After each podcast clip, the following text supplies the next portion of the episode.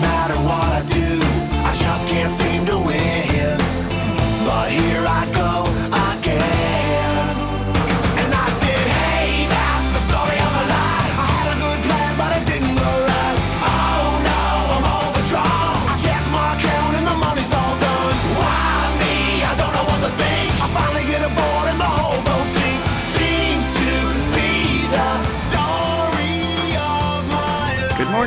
welcome to episode 649 of Effectively Wild, the daily podcast from Baseball Prospectus, presented by the Play Index at baseballreference.com.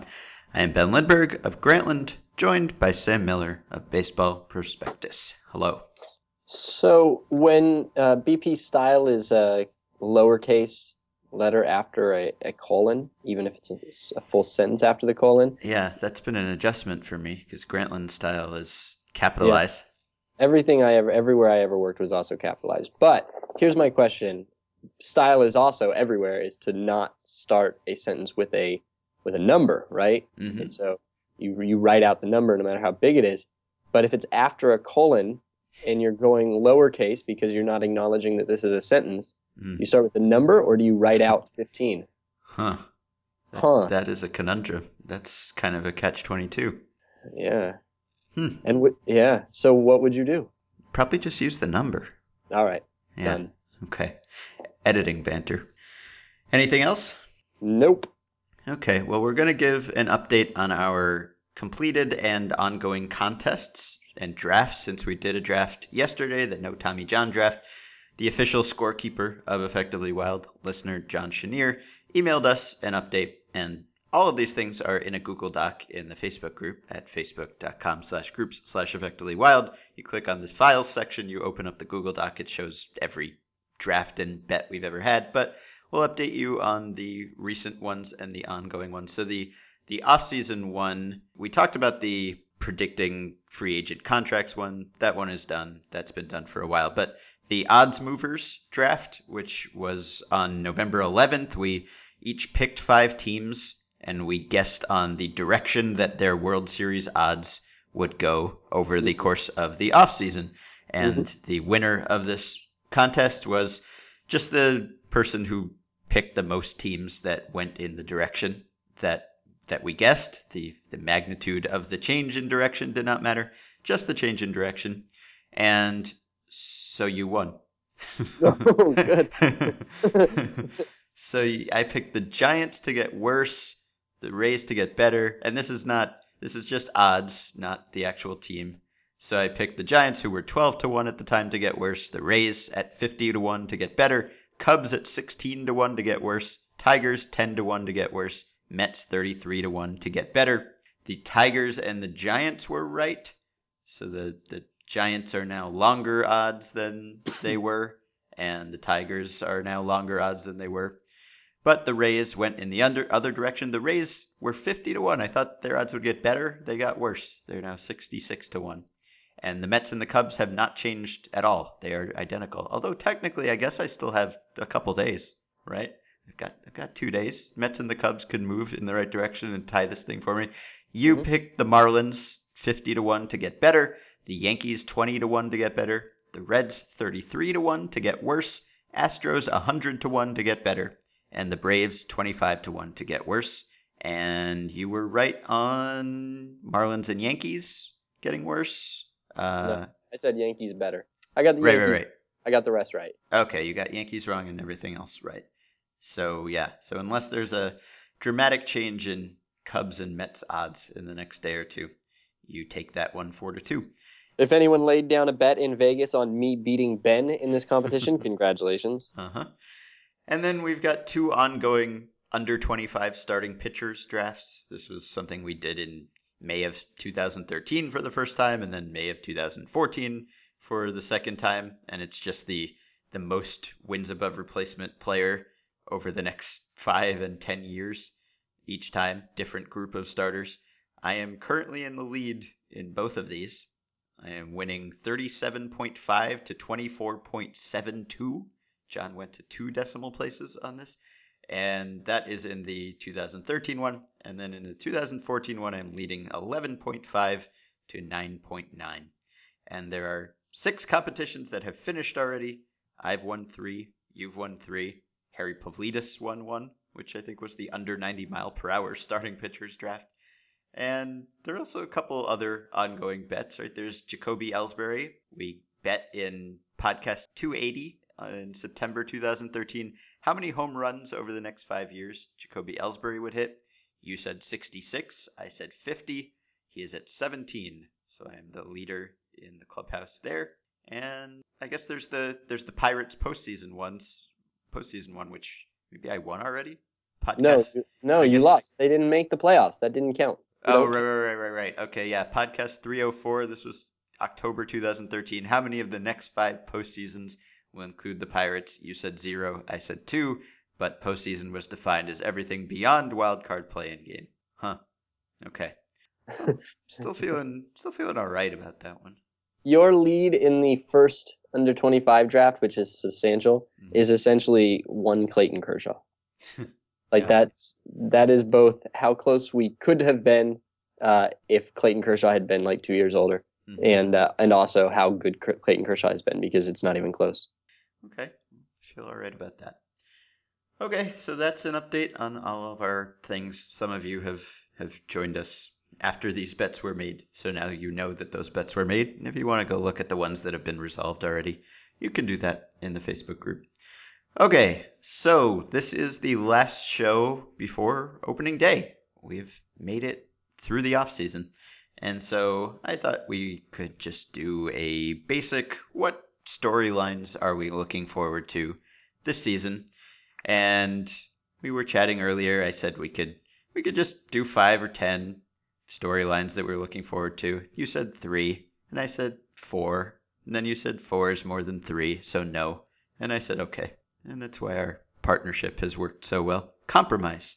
So we are doing 3 each storylines that we are looking forward to. Who's going first? Uh, you go first. I'm All right. three. Yeah. okay. All right. Um, okay. I think mine. I I- I don't look forward to individual teams as much as I look forward to trends. Since I'm not I'm not rooting for any team in particular. Certain teams are more interesting than others, but I don't know. The teams are kind of like the the monster of the week episodes of the X Files, and the the trends are like the mythology episodes of the X Files, where they actually give you some information about how things work, even if you're more confused at the end than you were at the beginning. But you feel like you're getting a glimpse of behind the curtain. You're not just uh, it's not just a a one season thing. And so I'm not going to pick an individual team, but I think if I can get away with it, I'm going to pick the group of teams that either expectedly or unexpectedly uh, just took a leap forward this offseason. So like the the Cubs, the White Sox, the Padres, the Astros, maybe the teams that have just been out of it for a few years weren't even trying particularly. Some of those we sort of expected that they would do something this winter and maybe compete this year. Others, the White Sox, the Padres, no one really saw that coming. So I think that is going to be my thing for this year. Those teams that have taken us out of the era when there were teams that were tanking sort of intentionally because right now it doesn't seem like anyone is doing that. There are, there are a couple bad teams, but unintentionally. They're not really trying to be bad. They've just done it inadvertently. And so I'm curious to see how much progress they make in a single offseason. With the Cubs, obviously, it's the, the prospects, and with the Padres, it's this weird, disjointed roster that is just kind of cobbled together and has lots of talent but doesn't fit together well. And then the White Sox, I didn't foresee any of what they did this winter, and and the Astros are kind of competitive now. So I don't know. I put them all into a, a category of teams that have been non-factors for a few years and suddenly are very much factors. And I'm curious to see how good they can get in one winter of really trying to be good. Does your job require you to to predict standings? It does. I've got to do that. Oh, you haven't done it yet. I've I've sort of done it. I've, in these division previews that we've done, I have ordered the teams in the order that I thought they would finish, but I only did half the divisions. I do have to pick some. Grantland will have its predictions on Monday. do you have any predictions that are not just straight down the conventional wisdom line? Do you have any that aren't just you know what what the projections say or what basically everybody agrees on? Uh, Like I know that there are some things that we don't quite agree on, but you know we basically do. Everybody basically does. mhm. Do you have anything that you're you feel like uh, exposed on? Not particularly. I my, my I mean, that's I mean that's- that's how my projection that's how my predictions are Yeah. every year. Yeah. which is why I hate predictions and uh, I tried to tried to get out of it. I tried to tell my editor that my predictions are so boring that no one would want to read them. It didn't work. But but yeah, I I, don't- I mean the thing is that like if you're making a a a World Series pick that makes everyone go what then I feel like on the whole you'll probably be wrong more often. Not that the Sure. I mean, no, it's true. It's and maybe the goal is I mean no one is good at this. We're not any better than the projection systems and the projection systems aren't very good. So maybe there's there's value to whatever outlet you are writing for just to come up with a wacky prediction and try to justify it and then people link to it on Twitter and get mad at you and they click on your stuff and that's everyone does that you know once once in a while someone someone does it every year right so I expect that other people have done it or, or will do it but I can't make myself do it I I don't know No, I mean you shouldn't do it for the good of your you shouldn't do it for the good of your publication, right? You don't like the world is is worse when people are lying. Uh, particularly people who are paid to, you know, essentially uh, who who readers expect to be honest and then they just they just lie in order to get attention. That's not good. You shouldn't do that. right Uh, but uh, it does seem like I don't know. Do, I, I, this sort of goes to I think what we've talked about before the the Hall of Fame voting issue, where like uh, the it's it's horrible to just go down the WAR list. Like it just it's the worst possible thing you can do to, is just go down the WAR list and vote the guys at the top. Mhm. Except every other way is worse. yeah. Like there's no better way to do it than that. Uh-huh. Uh, and so you just kind of have to do it. And then maybe just for your own conscience you like swap 8 and 9 or you swap like 12 in for number 10 but basically like you're not smarter than WAR. And you're not smarter than you know you're not really smarter than the projections. If you were smarter than the projections then you would just put out projections like with your own with your own gut and everybody would pay for them but Mhm. nobody can really do that and so uh, so yeah it's very hard to justify not going with either the projections that you choose whatever projections you choose or like some um, you know amalgamation of the projections Mhm. uh, but on the other hand, geez, like some some part of your brain has to at some point just say, "Oh, I don't really believe this one. I believe something else," and then just go with that. Like you don't. I feel like like putting in something idiosyncratic for attention is is rotten and evil, Mhm. but but not really pushing yourself to get past your opinions is fine. Like that's all people want. People want your individualism. Mhm. They want they want to know what your your gut tells you, what your brain operating through your gut or your gut operating through your brain tells you. Like they think that you're a smart person with interesting opinions. And even if you're wrong, they don't really care that much because they want to know what you think. They, like it's sort of like um, I remember um, like my dad and I were talking one time about uh, psych psychology, psychology, psychiatrist, going to a therapist. Okay, Mhm. um, and this was when I was young, like 19.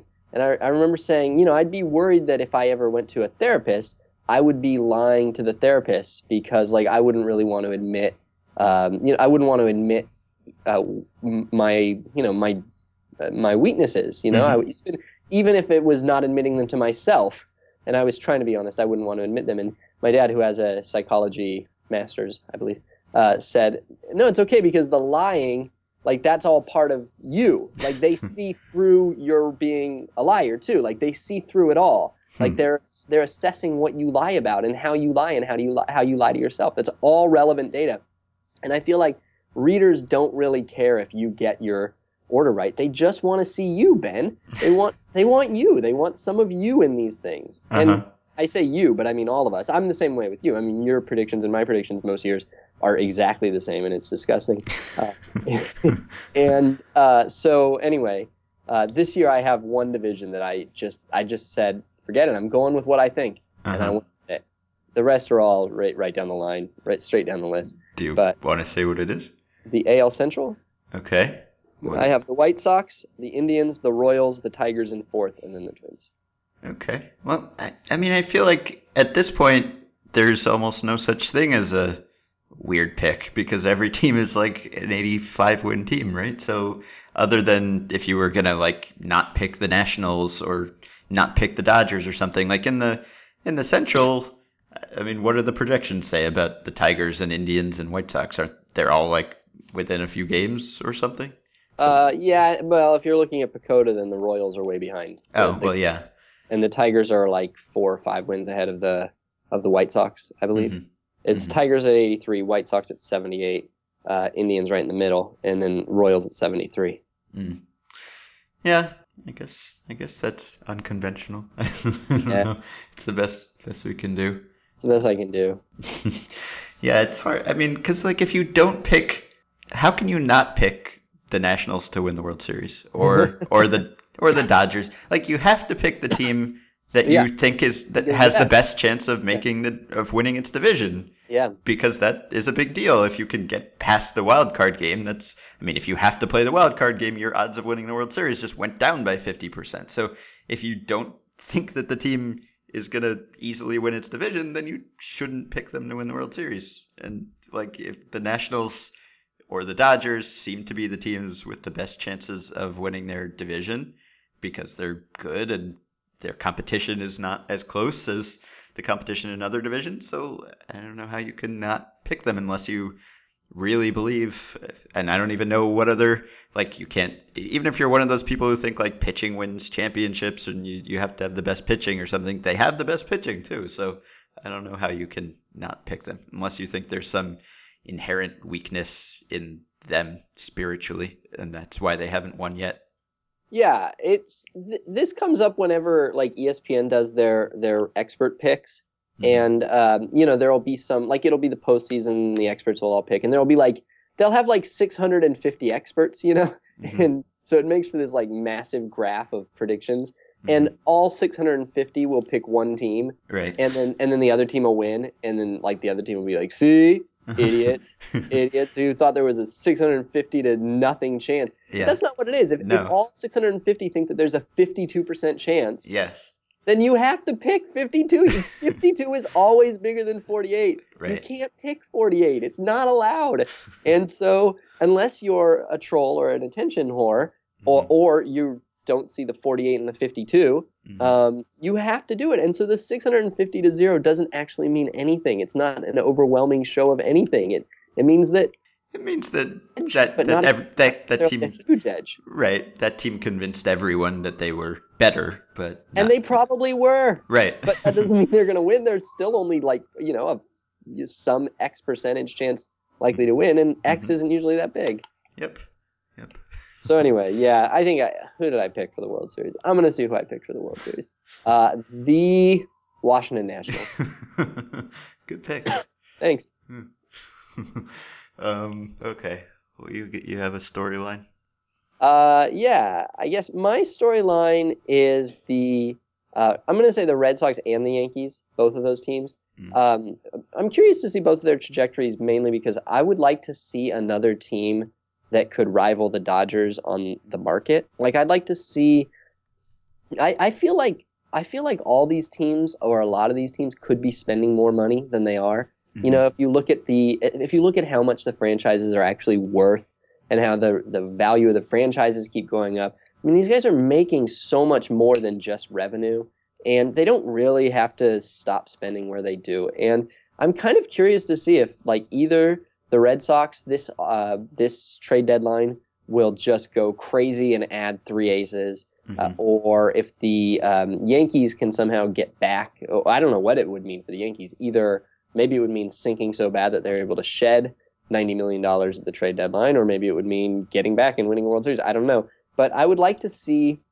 I mean, neither one of those teams uh, has been a huge factor since the Dodgers uh, arrived in August of 2012. The Red Sox were a big factor this offseason, but you know, they won a World Series.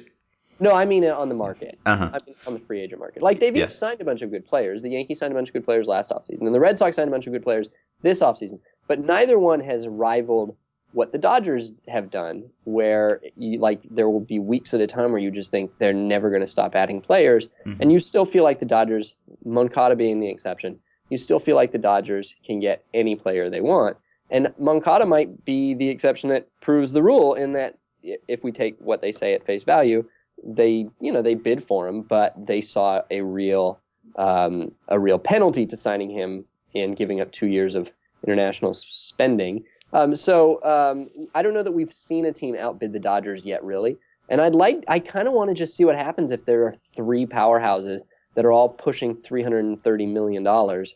Mhm. Uh, what that would do. So I'm just basically curious to see whether the Red Sox uh, will be the uh, will replace the Yankees as the you know Dodgers of the AL at the trade deadline, um, and whether the Yankees will figure out a way to be um, you know a relevant factor again. Because right now it sort of feels like the, the opposite direction. Like you sort of don't expect the Yankees to sign anybody right now. Mhm. Um, you're looking for them to get bargain moves like Chase Headley, um, and Mhm. so that's I guess the story. Yeah, and a related one, which I wasn't going to bring up, it's not one of mine, but I, I'm curious to see whether this is the year that the NL takes the crown back over oh, the I think AL. do it. I know. I, I think I this was is it. They could do it. I Yeah. think they do. I almost tweeted it as a prediction, and then I thought they lost like fifty-five percent of games last year. What do I have to go on? I know. Sealed switch?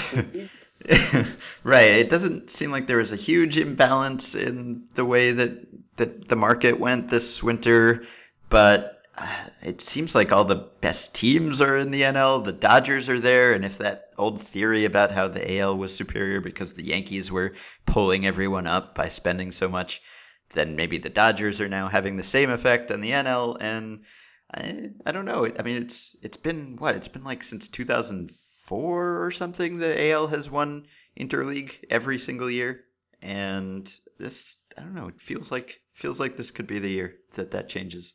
Not that that really matters. I mean, it doesn't doesn't really matter what league is is better, but it's something you have to keep in mind when you're forecasting players going one way or another, or teams facing each other in the playoffs or whatever. But that's something I'm curious to see. Um, okay, so I guess my second one is just all of the all the strategic cat and mouse stuff that we talk about the the shift, bunting. Um, Wait, your story is strategy. Your Well- story to watch is baseball strategy. well, uh, yeah. I'm curious to see. I'm If- curious to see who will win games. Like I'm. There's no, I don't care about 30 that. Couldn't care I'm curious to see who will win the 200, 2,430 games. I just remembered last year before the season began, I asked if anybody wanted to predict every game with me, and somebody replied yes. And he he managed to take me like 90 games before I finally gave in and said, "All right, I was just joking." um, well, yeah, I I mean the shift is the thing. I've been looking at that for a couple of years now. I'm curious whether this will be the year that there will really be an explosion in bunts against the shift. There's been lots of rhetoric this spring about guys, you know, working on it in camp, but there was some of that last year too and I at some point looked and there are always a few guys who say, "Yeah, I'm going to do it." And they don't actually do it once the season starts. So I'm curious to see if that will be the thing. Uh, there were 124 bunts against the shift last season, according to Inside Edge, which was up from 66 in 2013. So it almost doubled. Of course, shifts became much more common also. So Wait, the- so that's so the rate of bunt to shift basically held steady. I think so. Yeah, pretty that's much. That's interesting, isn't it? Well, you, I mean, you would you would expect that there would be more bunts over You time. expect, right? You'd expect you'd expect bunts, given that bunts were at just about zero hmm uh, Yeah. when the strategy caught on, and now it's very much in people's minds, and it seems like something that you need to react to. I would expect the bunts to far, far, far outpace Mhm. shifts uh, as, as growth. You'd think, and so I'm curious to see if that actually happens. I don't know. Prince Fielder laid one down this spring. Who knows if he can do it? Maybe anyone can do it. So, so I'm curious about that, and and I'm curious about the the, the number, the rate of shifts. Obviously, I mean that's a related topic, but I don't think they are close to getting to the ceiling yet. I mean, it's it's been like doubling for the last couple years, and John Dewan at BIS says that he thinks it's like a third of the optimal shift rate right now. So there could be could be more shifts and more bunting, and so I'm curious to see how that goes and whether still whether we see any actual difference in BABIP if there are even more shifts. So I guess that's one. I was gonna was gonna tie the the strike zone into it, but I guess that's a different topic. But I don't want to use that as my third topic. Is that going to be a topic for you? The strike zone? Yeah, strike No, zone. it's not. Okay, well, I'm curious about that too because Yeah. it's been sinking for the last few years. It's been getting larger, and it seems like teams have at least have sort of said that they are building themselves around that being the case. Like the the Pirates with their emphasis on pitching low in the zone, and the Red Sox getting a bunch of low in the zone pitchers. I don't I don't know. It's not like if they suddenly stop calling the low strike, those teams are going to be screwed because I mean, pitching low in the zone is probably a good thing anyway, and getting ground balls is generally a good thing anyway. But um, if if teams are kind of counting on this and pitching guys differently because of it, and there's that theory about the A's getting fly ball hitters because their swing planes line up with low pitches better, and you would never get them to admit that, of course, but that's a thing that people have speculated about. So if teams are actually adjusting strategically or you know building their rosters with the expectation that strikes are going to be called low, we will see. I, I don't expect there to be any huge difference this year.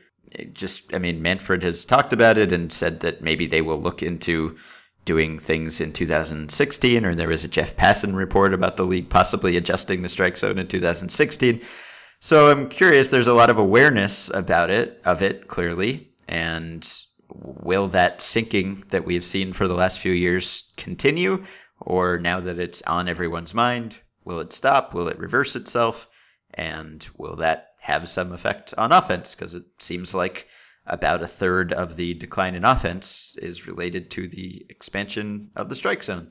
So one one kind of moves with the other, and it's not really clear whether it's all umpires or whether it's partially defensive catchers too, which is something I'm trying to figure out how how to separate. So that's uh, something I'll be I'll be watching. Snuck in an extra topic. Um, Yep. do you uh, uh, do we know why? I mean, you just said we don't know if it's all umpires, if it's some of it's catcher, but do we like? Was there something that caused the umpire, uh, the strike zone to to go down that we know of? Like, was there an order from MLB at some point? Was there a redefinition of the rules? Is, is this completely coincidental, or do they just are they just following each other? I Do we know? I don't think we know whether there was any mandate, but the the theory and, and it seems pretty clear is that it's PITCHf/x because it happened like between 2009 and 2010 when when umpires started being evaluated with PITCHf/x info and and the strike zone is more accurate now is the thing like it's not like they're calling it wrong they're calling it right and it's well, it's kind of. The the bottom of the zone is very. I mean, it's I mean it's a very loose. It's I mean, hard to the- say, yeah, but but technically, if the if the bottom of the zone is the the hollow of the the knee or whatever, that's that's pretty low, and that that pitch wasn't getting called before, and now it now it is. So I don't, I, I think technically, I mean the the accuracy is higher than ever now. The the conf, con, you know the way it conforms to the rule book strike zone is closer than it used to be, but as it turns out, when you do that, guys can't hit the ball very hard. So that is the the theory that it's the zone evaluation system that they're using, that they're holding umpires to that standard, and umpires are trying to be more accurate, and this has been the unintended byproduct. Hmm. All right. Um, I will say Statcast, and hmm. I will say Statcast mainly because I, I like I still have no idea like what what what it is going to be for us. Like we mm-hmm. still don't really know what the policies are going to be for releasing it. We don't know what we're going to see. We don't know when we're going to see it. We don't know if it's going to be like a thing where you can access the whole thing in, in virtually real time, uh, like with pitch PITCHf/x. We don't know hardly anything, and it sort of feels like this thing that is massive and going to change everything Uh, and yet, like you know, in Independence Day, when like they just woke up and all the spaceships were just there, like like they didn't see them coming. Like, how did they not see them coming for days and months? And I mean, these are huge spaceships. How come nobody saw these? I feel like like Statcast is this thing that we're gonna just wake up and it's gonna be looming over us, and then we'll respond to it and things will explode. Um, and right now, I don't know. I, I have no idea what it's gonna look like. I'm very curious. I'm very interested, and I think it's also plausible that at the end of the year we'll look back and go, "Huh, we didn't get anything from Statcast." Like Mhm. it was on it was on a lot of broadcasts in bits Yep. and pieces, and nothing else. Like that, it might change nothing for us. It might change nothing. It might be no better for analysis Mhm. than Exmo. You know, we'll, Yeah. we don't know. Yeah, It's I- weird, isn't it? Kind of weird that we don't know. it's not for lack of asking. I know, right? I've I asked uh, I asked Manfred directly. Uh, lots of people have asked him, and uh, they're playing it pretty close to the vest. And um, it seems like I don't know from what he said at Sloan, they're talking to broadcasters. We're going to see it in broadcasts more. You'll see it in MLB at bat. Your your apps. It'll it'll show up there somehow. I'm sure there'll continue to be videos released, but I'm not optimistic about getting anything that we can use for for analysis. I, I, I he said you know over the long term they will release more of it, but I would guess for this season I, I would I would think uh, the best we can hope for is maybe like some leaderboards on MLB.com or something that tell you max speed leaders or something like that. I wouldn't wouldn't expect the whole thing to just be dumped on the internet, as nice as that would be. I'm breaking my silence, Ben. I have seen now that the finals in the Banished to the Pen EW tournament, Uh huh. uh, they are D-backs headlines versus Web Albers. Yeah. D-backs headlines was my pick from the beginning. it was the non-number one that I promised I, I liked more than any other, and that I, I worried was going to lose to Web Albers like everything else. And sure enough, we have them in the finals, and um, people should vote how they want. But I'm going to vote five times for D-backs headlines. Wow, you're trying to influence the vote. The voting I'm- voting is open until what midnight midnight Saturday or something. All right, Ben, you tell everybody to vote for Web Albers so that it's equal. Well, I voted for Well Albers. All right. You guys can do what you want. Um, okay, so my last storyline is Harper and Trout, which is, I guess, two storylines, but they they've been a package deal in the past, so I'm going to make them one again. So Trout, uh, for the obvious reasons, because he is the best, and he's the best through this age ever, but also because of the things that he did differently last year and more strikeouts and more homers and lower batting average and fewer steals and is he going to just be that type of player now? Are we going to see the Trout that we saw a couple of years ago, ago or is he just going to continue to progress more toward the the slugger mold? I'm interested to see that and obviously the high fastballs thing and i i wouldn't be surprised if the high fastballs thing just turns out to be a complete non-story like uh when I looked at this when he won the MVP and I wrote about it then, I, I looked for like the biggest changes in high fastball seen percentage over the last several years, and then looked to see what happened the year after that. And it seemed like it just sort of regressed. Like the guys who suddenly started seeing a lot more high fastballs didn't continue to see them. So I don't know whether that is just guys threw them high fastballs accidentally or whether they adjusted. I think I looked at, I don't know, whiff rate or something and that didn't change. It was kind of confusing, but I don't know whether Trout will see even more of those, whether he will just hit them really well and people will stop trying that, but it's an interesting thing. Wouldn't be surprised if he just makes it a non story one way or another. But that's Trout. And then Harper, of course, just because uh, this feels like the year when he's going to bust out and be a monster. And I wouldn't say it, it's it's definitely not a make or break year or anything close to that, but I would say it's a make or break year for people predicting that he's going to be a monster in spring training. Like if he just goes out there and gets hurt again and hits 20 homers or something and is, you know, kind of looks like Harper sometimes and looks ordinary at other times. I doubt people will be predicting the 50 homer season with the same enthusiasm next spring, which doesn't mean that that that's the time that he he might suddenly do it. But I would say this is the probably the last year, unless he does it, that people will really count on him to do it. And I hope he does it. It was fun to watch him in the postseason hit lots of long homers, and I hope to see more of that this year. So uh, we used to wonder who was going to have a better career, Trout or Harper. Yeah. Uh, let's say that the the question is who will have a better career right now between Ha- Trout and Harper. How many how many WARs do you have to penalize Trout to make it an even bet? so, starting now. So everything that's starting happened- now. yeah. Huh. everything that's happened in the past is gone. Hmm. I Guess I'll say 15? Oh geez, way I think way more. 20? 20. If I had to get, if I had to, to say, I would say that Trout uh, is is is probably good for.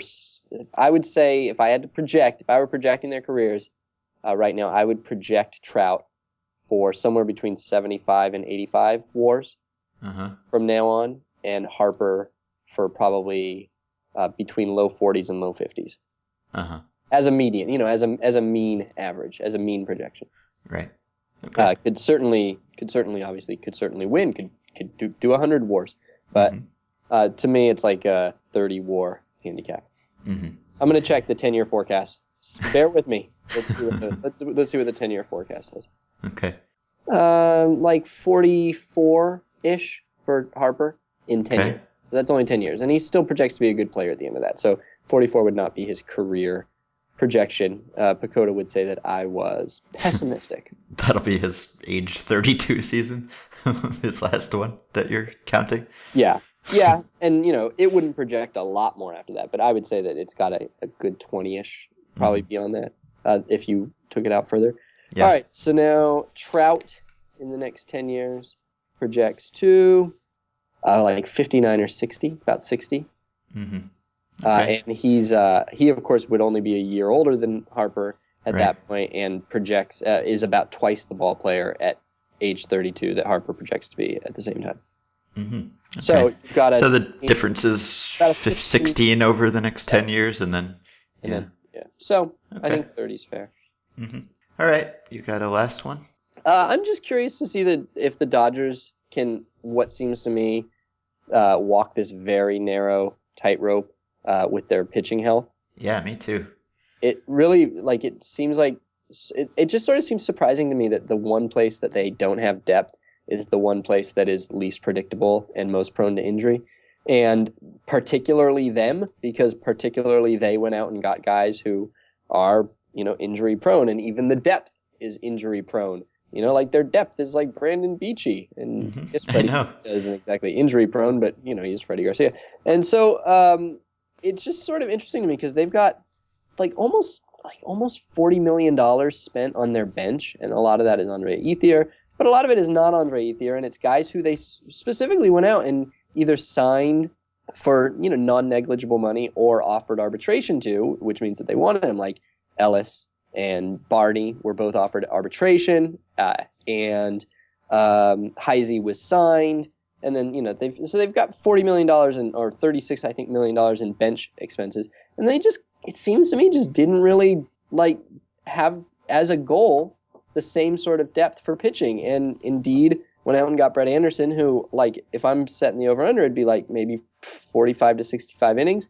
Mhm. Um, and Ryu, he's who's already kind of hurt, and really, frankly, like anybody, like Kershaw or Greinke, the odds are probably you know 50-50 that at least one of them is unavailable for a significant portion of time.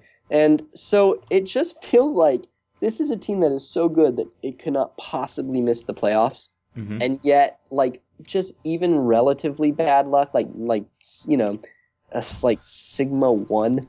One Mhm. sigma, sorry, one sigma bad luck Mhm. could put their rotation in a bad enough position that they miss the playoffs, and it, that that all feels kind of strange and odd to me. Maybe they just I know. Maybe just they just figure well we can always get pitching if we need it. Like there will be pitching available if we just make it to June, and all of a sudden a whole bunch of people are available, and Mhm. I don't know, maybe they like Zach Lee, or maybe they think you know Urias can come up at age seventeen or what God yeah. he is right now and hold it down or whatever.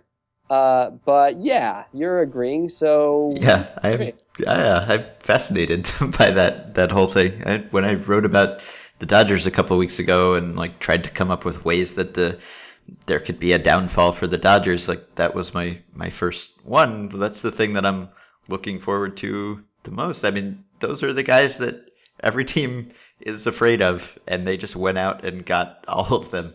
Just Yeah. McCarthy and Beachy and Erik Bedard, who's hurt already, and Joe Wieland from the Padres, who's had Tommy John like once or twice maybe. And yeah, Beachy. I mean, it's just a whole it's a whole like shadow rotation of guys who just might not pitch at all, and they didn't have to do that. Like they could have, for the money that they spent on McCarthy and Anderson, they could have just you know gotten James Shields or something like someone who's as dependable as any pitcher is, and they chose not to do that. They chose to get those guys, which is, I mean, it seems to indicate that they are really confident in the fact that that they can they've done the research and they can keep these guys healthy and it will be really fascinating to see whether that actually is the case. I mean if if like if Brandon McCarthy and Brett Anderson if Brett Anderson pitches 180 innings this year, can we just like assume that the Dodgers know injury magic? Or is, is there any like Brett Anderson durability level that would convince you that it's not a fluke and like they actually identified some reason why he wasn't as risky as everyone thought? Like all of his fluke injuries actually were fluke injuries the whole time and it wasn't part of a pattern? Or No, or it- they I were mean- a pattern but they figured out how to prevent it from happening again? One year would not would not convince me of anything. Uh, one pitcher would not convince me of anything, but it would be notable. I mean, I saw I, the spring training game I went to a couple days ago. Anderson was pitching, and he looked pretty good. And and every time he like had to cover first and then walked back to the mound, I'm like, oh, looks ginger. He's. I bet he's coming. And then he just keep pitching. And uh, and like midway through, I started getting actually angry at the thought that the Dodgers might get 210 innings out of Brett Anderson like I mean, good for them if they do. It's a nice group of guys. You know, Stan Conte's the best in the business and all that. But it just doesn't seem fair that they could get 210 innings out of Brett Anderson. You know, it just doesn't feel right. Brett Anderson seems to be a good guy too. I mean, I wouldn't be, I wouldn't be unhappy. Except that I would be like for just this year, I will be unhappy, and I'm in a bad position here. More. They they have every other advantage. That they should not be the ones with the, the pitching advantage. If there were any fairness, it should be like the Reds or something. Should be the team that knows how to keep pitchers healthy. And if it's the Dodgers, then they are just untouchable. If they are the team that can spend all the money and keep all the pitchers healthy, uh, yeah. Exactly. Okay, so that's it. So thanks for getting through the off season with us, and we're looking forward to the season. We will talk to you about it next week. You can send us emails for next week at podcast at baseballprospectus.com. Rate and review us on iTunes, subscribe to the show on iTunes, and join the Facebook group at facebook.com slash groups slash effectively wild. Please support our sponsor also, the Play Index, by going to baseballreference.com and using the coupon code BP to subscribe to the Play Index for the discounted price of $30 on a one year subscription. We will be back on Monday.